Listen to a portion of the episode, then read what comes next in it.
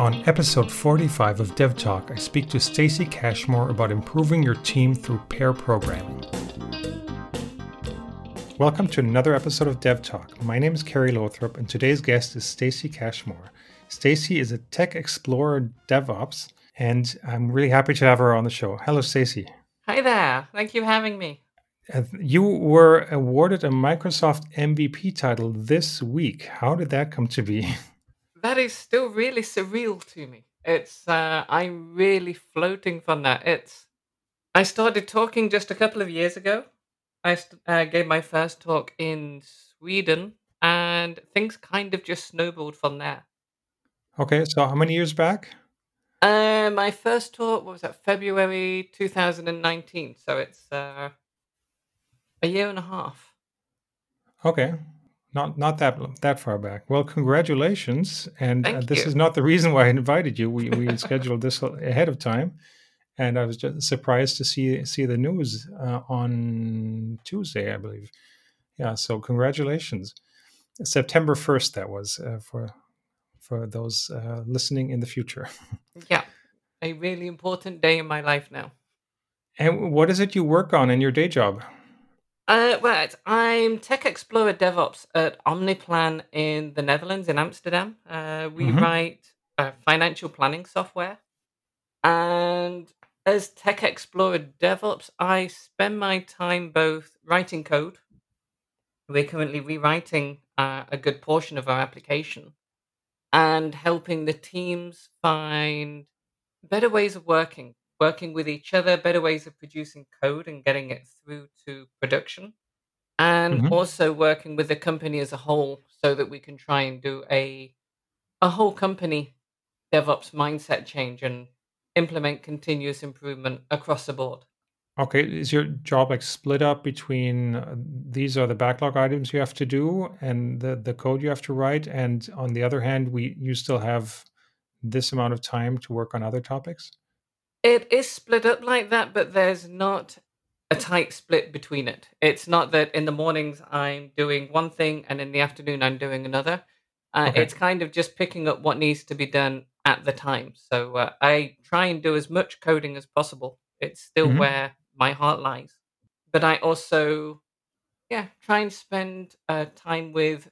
We've just expanded to new teams, so it's trying to help the teams, yeah, work in the best way possible for themselves and try and find the best way for them to work because all teams are different, all people are different. So it's not a case of just saying you, you must work like this. It's really finding out how the teams can discover their own way of working, which gives them the most benefit. hmm And this is just from your own experience uh, through the years and working working with teams, or is that this something you're working together with other people, or you've you've learned somewhere else? This is from my experience in my last job as much as anything else. It's I've always loved the agile way of working, and hmm uh, I've seen it on Twitter as the lowercase a agile way of working. It's not that I think you must do a specific thing, but you need to keep the flexibility in how you work, and you need to have that self reflection to see where you can improve. And it's trying to help the teams see that and see their own improvements uh, for themselves. But it's we use Scrum, and I I do like working with Scrum, hmm but it's not so much about drumming Scrum into the teams. It's about using the chances that you get during a sprint at the end of the sprint to make that self reflection and see how we can change the way that we work to improve our own lives. Okay, and you do that through retrospectives. We do that um, partly through retrospectives uh, and also partly by asking difficult questions. hmm So it, we did have an issue with a lot of open stories at one point, and they were never closed from sprint to sprint. I think it was three sprints and nothing was closed, but we had so many things in progress. Okay. And rather than telling the teams, you know, you must work like this to get things closed, we simply just put one thing on the backlog and said, right, we have a whole team, we have one item. How are you going to close this as a team? and try hmm to build it up from there within the team. Uh, giving a few nudges where I think nudges were needed, but making sure that I wasn't just telling the teams what to do. It's I think one of the constant things that I tell the teams is don't do anything because I tell you you should do it. It's a terrible reason to do something. Okay, yeah, that's always a good idea to to let the team find the right way. Yeah, and if that involves failing, then that involves failing. You can learn a lot from that. hmm About a year ago, you wrote an article, How to Get the Most from Pairing. And I was intrigued by this article. I use pair programming in my day job uh, not that often. I'm a, I'm a fan of pair programming, but somehow it's not that common. We do use it when we have like some some critical phases of the project, some some mission critical code when we might sit together for maybe up to 2 weeks at a time, but it's it's not that common. Is is this something that you do at your job all of the time, most of the time, sometimes? Uh, most of the time, certainly with the two team or the three teams now that I'm working with uh, a lot, Mhm. almost everything is done as pair programming. Okay, Um, cool. and that's something that a lot of that actually for, for my current company, I've only worked by, um, at OmniPlan for uh, six months now, six, seven months. Mhm. And when I started, there was a lot of individual work going on. But one of the things that came out of saying to the team, how are you going to get this finished? And how, as a team, are you going to ensure that this moves to done? The teams actually experimented themselves with pair programming. So we got a developer working with a tester because we had an Mhm. awful lot of stuff which was developed, but it wasn't done because it wasn't tested. Yeah. And rather than throwing it over the wall at the tester and saying, you need to do this for us, they worked together behind one machine and they started to build that up. And Mhm. the rest of the team saw what was happening and slowly but surely they all adopted it. And I say that wasn't anything that I told them to do. I've given them some tips and I've pointed them to this article, but I let them kind of explore this themselves and see how they wanted to do it. I guess you have to have the work environment where that is accepted. There are companies where uh, seeing two people in front of a screen is seen as a wasted time. Absolutely. That's that's the thing that you hear most when you talk about pair programming. And it, it's not only from companies. I hear it from a lot of developers as well. hmm People seem to have this idea that software development is putting code into a computer. hmm And software development is so much more than just putting code into a computer. It is coming together and solving a problem for somebody. That's that's what our job is. Somebody needs to do something and we need to help them do that. And there's a lot of thinking that goes on and when you're working as a pair, the benefit that you get is that thinking. You can bounce off of each other as opposed to just hitting a keyboard trying to put code into a computer. Yeah. But it, it, it is seen as very, yeah, inefficient. It's uh, people see two developers and one of them's not doing anything because they're just sitting at a table. hmm Yeah. I was once, uh, I had a project where I was at the customer site, and uh, the mentality there was if you're not at your desk actively typing code, then you're not contributing to the success of the project. And th- this applied to everyone on the project. So there, there were like no DevOps people. There, uh, even the the project manager had to write code, and uh, it was it was coming from from like usually in our company, it's uh, the the number of people actually writing the code on the team is less than fifty percent. And th- this was a, a, a quite a change, and uh, it was a at that point a desperate desperate time for the company, and and but all they saw was we have all this code to write uh, by this deadline, and uh, anything else we do will just distract us from from this goal and uh, yeah I, I see yeah some people see two people sitting in front of a screen and then it just looks like they're wasting time or just the code costs twice as much but that's Yeah. not the case No, it's in my experience, it does cost more when you pair program, but you get so much more for your money. hmm When I've done coding at my last company, when we started pairing there, it probably took about one and a half uh, times the developer hour to get that piece of code done than if we'd have been working separately.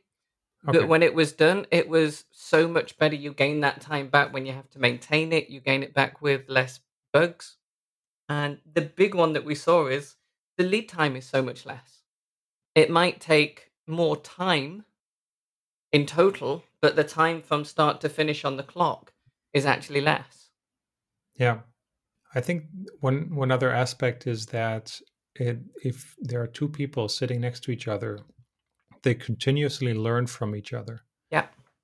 um th- th- this is uh, especially when i have those like two weeks of, of doing pair programming it's very apparent um that that like you know some trick in this programming lang- language that somebody else doesn't know or you know some some uh, subtle differences in performance when when writing code and and everybody it's it's it's never the case that one person uh, doesn't learn anything from the other one. No. no matter how how senior that one person is uh, there's always room for learning from from everybody on the team. Yeah, and we've noticed that for the back end developers that are working with each other, they learn from each other as well. But we've also got our front end and back end engineers working together. hmm In the beginning, it was interesting because some of the people were either, no, I'm back end, I don't want to do front end, or I'm front Mhm. end, I have no interest in C sharp whatsoever. But as the weeks roll on, you actually see people changing the way that they think and they work. And we now have an Angular developer who, because of vacations and a priority that came up within the company, actually wrote an amount of C sharp code, which six months ago he would have just been sitting there trying to find work to do, as opposed to be able to carry on with what he was doing with Mhm. people checking in on him. and you also mentioned pairing with the testers right Yes. It's uh, that, that- that's that's maybe even uh, farther from from that that uh, typical developer job. I mean, or it, it's probably a really good idea to to see that perspective of the tester.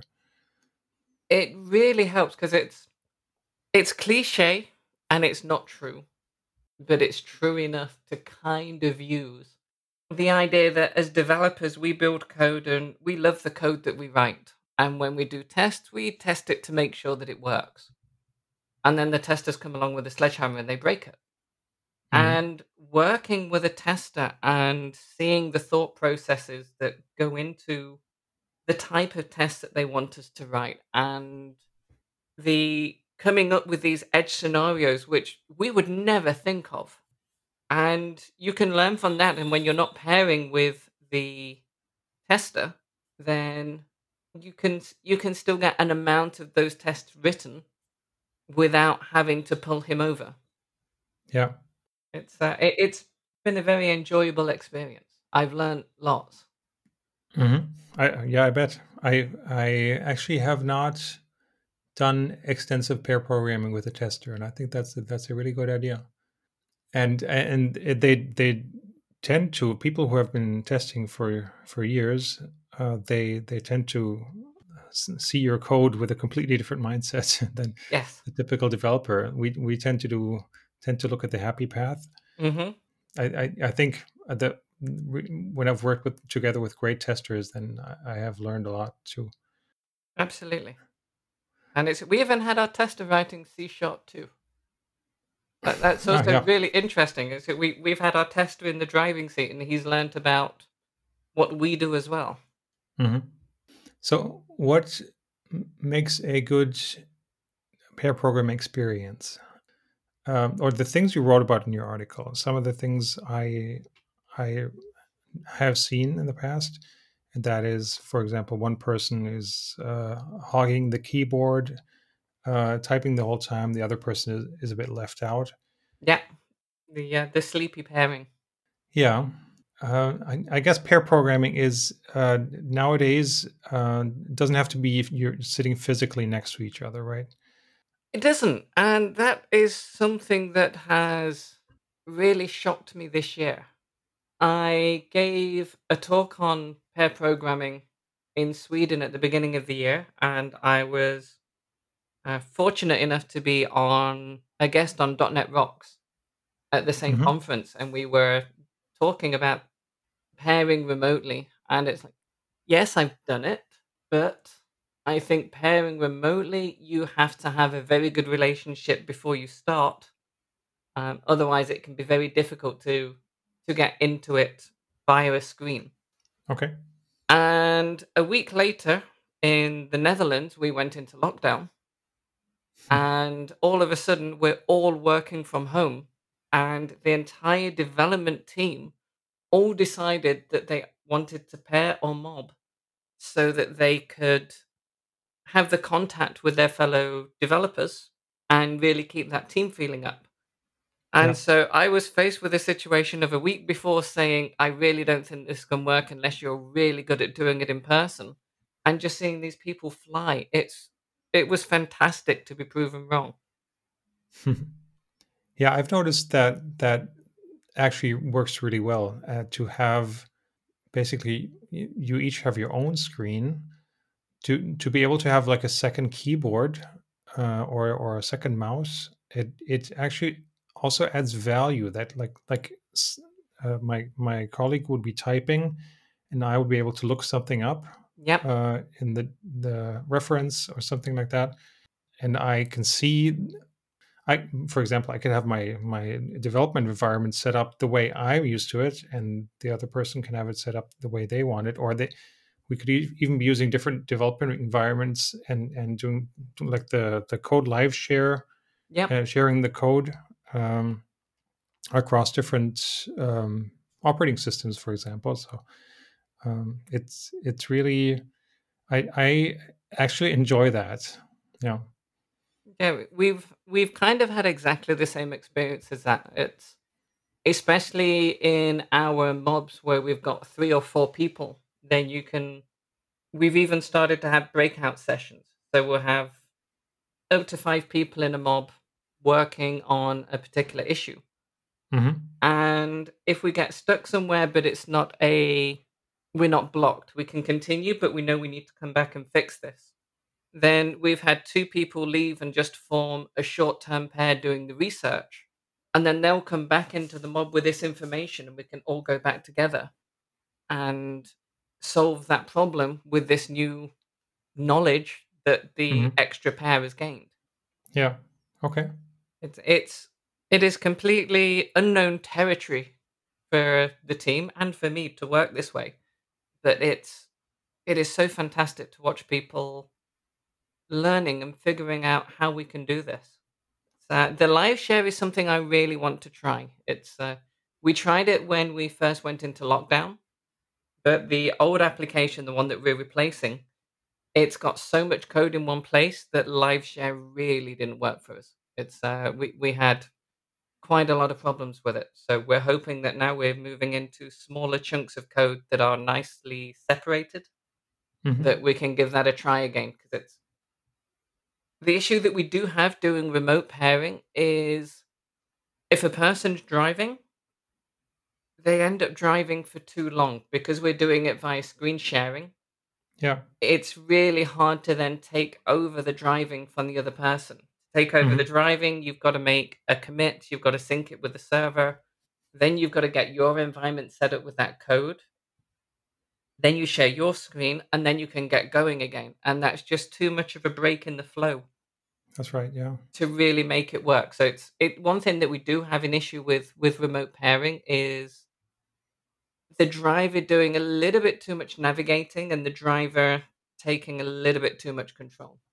Yeah. Well, okay. That, so that's a, a tooling issue. If Yeah, that's a if the that's a tooling tooling was issue. right, or if, if live share would do what it's uh, what it promises it would do, then uh, that that would be solved, right?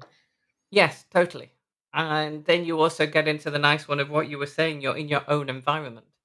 It's uh I have my environment set up completely different to my colleague. So when you're Yeah. looking on his machine, it's okay. What extensions do you have installed? Yeah. Um, And how do dark you have? mode. Oh. Yeah, Uh, that it's that also adds some. I mean, I mean, it's also good to be able to, I to adapt to like a, at a di- different workplace, and you see everything is set up differently. I think it's probably good for your brain to um, to have that switch. Like uh, suddenly, someone has an American keyboard and not a German one, and it, it keeps your your mind keeps you awake. I imagine it keeps you Uh, sharp. yeah. Yeah, Um, so I went off on a bit of, bit of a tangent there. Um, the the driver and the the what, what do you call it? Passenger, the the the driver and the navigator. The navigator. Uh, well, the the good, yeah, that that's the ideal one, right? The bad case is you have a driver and then you have a passenger. He's he's just there Yeah, and enjoying or not enjoying the ride. yep. It's uh, trying to stay awake.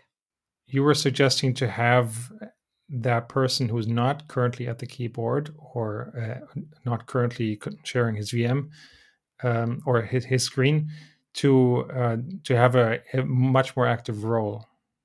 Yeah, absolutely. It's the way that I see the driver and the navigator set up and how I've seen the most value out of it is to make sure that the navigator is a person that's got the ideas about how we're going to solve the problem and then explaining those ideas to the driver so that the driver can then put the code into the computer and they're basic they're reviewing your thought process as you go and as a navigator you're reviewing their code as they go because you're checking that what they're putting in matches with your ideas and the way that you want to solve a problem. Okay, but this sounds like the navigator is more knowledgeable about the task at that point, or has thought more about it. the the navigator at that point has probably got a, a, a better idea how they want to solve the problem at that time. Okay. it's not hmm necessarily that they're more knowledgeable but at that point in time they are the person that has that spark of excitement with i know how we're going to do this. Hmm Okay. it's we, we need to solve it in this way. We need to do whatever and then they can explain that to the driver. Um, and it doesn't have to stay that way for the whole solution. Um, at some point the driver can pick up what the navigator's doing and they can either just join in or at some point they might even go you know what? I've just had this fantastic idea building on what you've just said. Here's the keyboard. Here's what i want you to do. Hmm and switch roles on the fly so that you can uh, always have the person with the idea not at the keyboard. Okay. The thing I like to say is uh, you need to go from fighting over who has the keyboard and who gets to type to who gets to give the keyboard away and gets to think. Ah. But do you then come to situations where there's always one person with a keyboard and one person not? I've had those situations. Uh, even face to face, I've had those situations. hmm It's something you have to be really careful of because if, if you get into those situations, then there's a good chance of falling back into sleepy pairing. If one person is constantly at the keyboard, at some point they are going to get an idea, even if they don't give the keyboard away. And at that point, the navigator turns back into a passenger. hmm So you, you need to make sure that you you either need to make sure that you switch regularly, or if you haven't switched, it has to be a deliberate choice because of who is in the navigator seat with the solution at that time. Yeah, and ideally, you don't uh, dictate the individual letters and uh, ampersands, and you explain what what the goal is, and the driver then puts that into code. Yeah.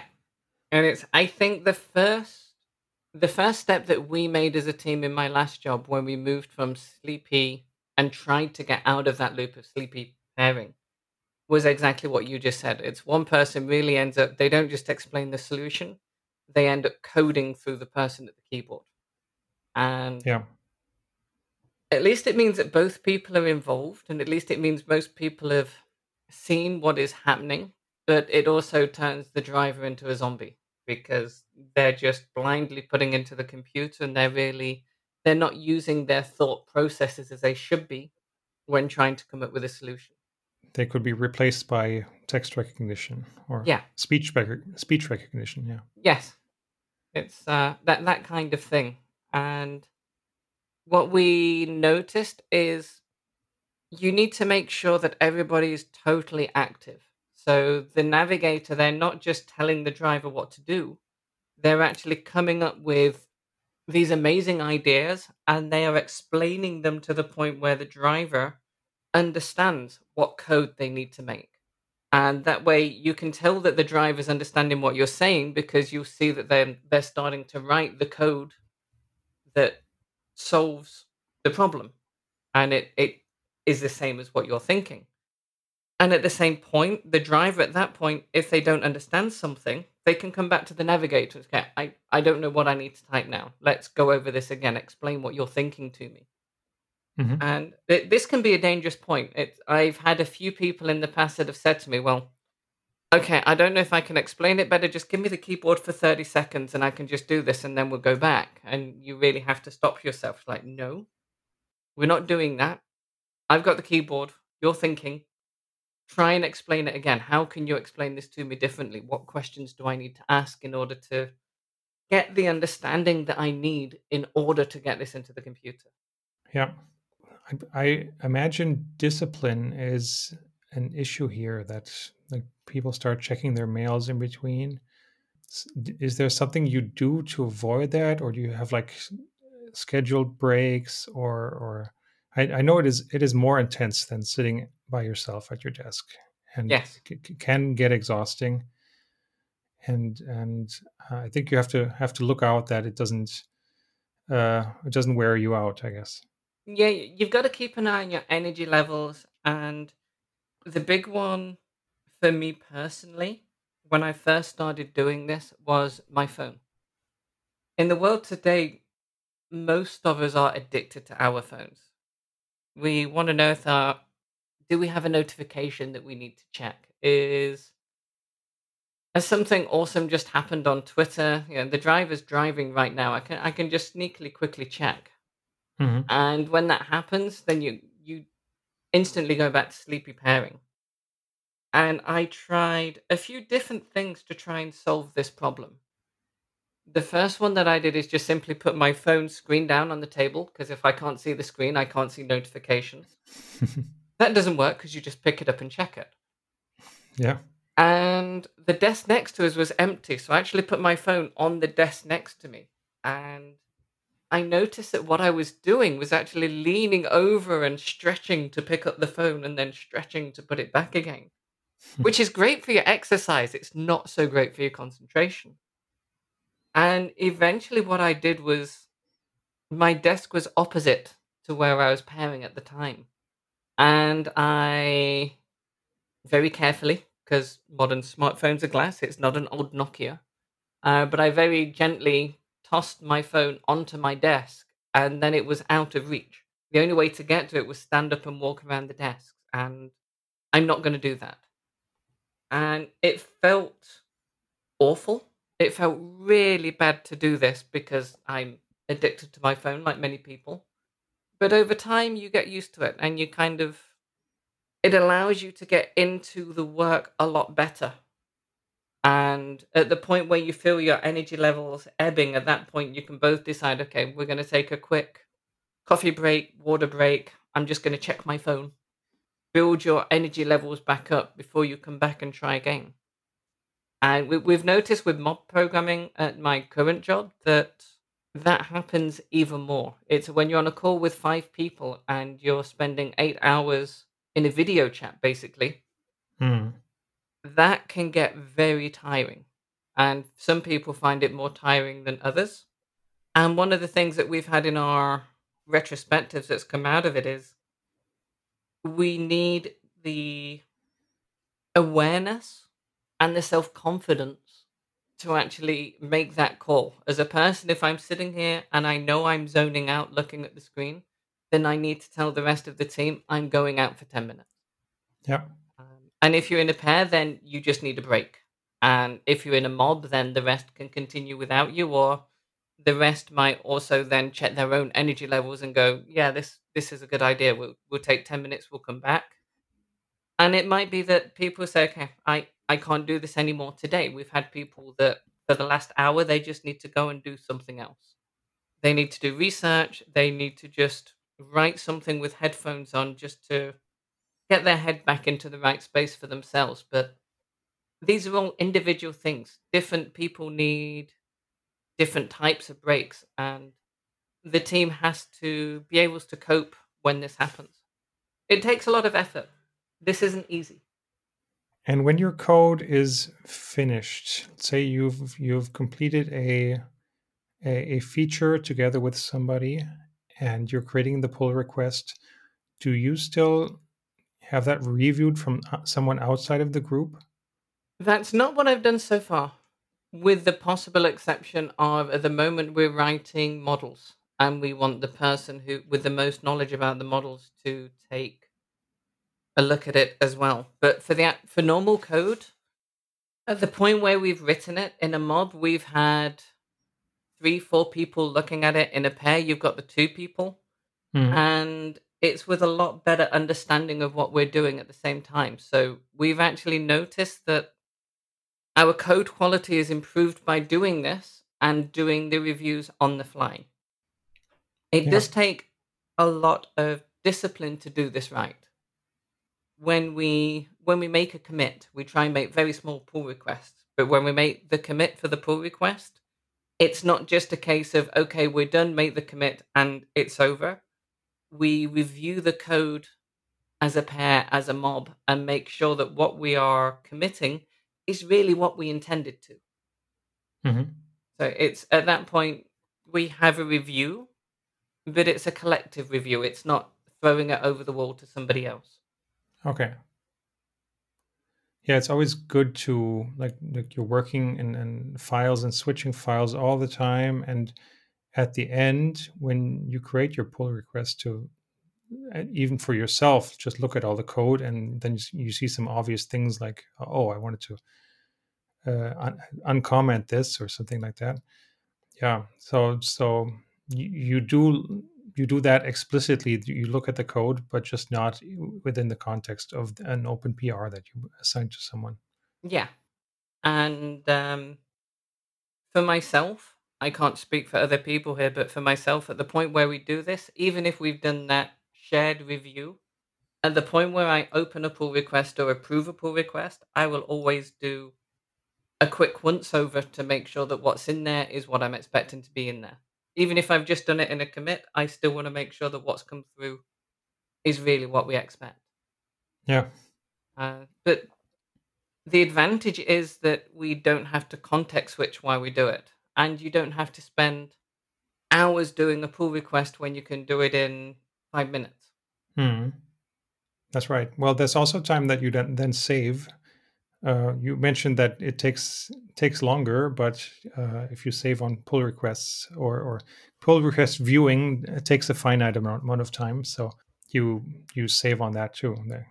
Yeah, and we in one of my older teams, we had pull requests that took days to do sometimes because everybody's busy, everybody's working on their own chunk. You make a pull request and somebody's got to have time to look at it. Hmm. So that can wait for a couple of hours. Somebody looks at it, they come out of their flow, so you're context switching for them. They have a comment or they spot something.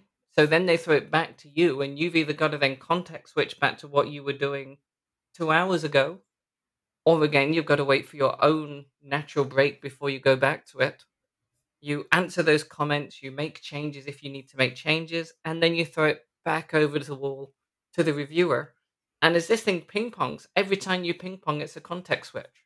If you're in the middle of something really deep and you get a ping and takes you out of that zone, you can waste 20 minutes, half an hour trying to get back into the zone afterwards. Yep. So I'm going to link to your blog post. Uh, is there anything else where you, where you could point our listeners to to find out more on this this topic? Uh, maybe places where you get inspired uh, on this information, or something else you've written down. Um, I would really recommend that people look at the four links at the end of the blog post. I hmm found a lot of benefit in reading these things. And I hope I'm pronouncing his name right. Woody Zell? Woody Zool? I don't know how you pronounce Have not met name. him. I'm really sorry, Woody. Uh, but he has uh, amazing insights here too. So look him up, follow him on Twitter, and yeah, I, I try and get my insights that way. Okay, was he one of the authors of those articles, or Uh, I don't think it that? was the author of one of those articles because Woody is more mob programming than pairing.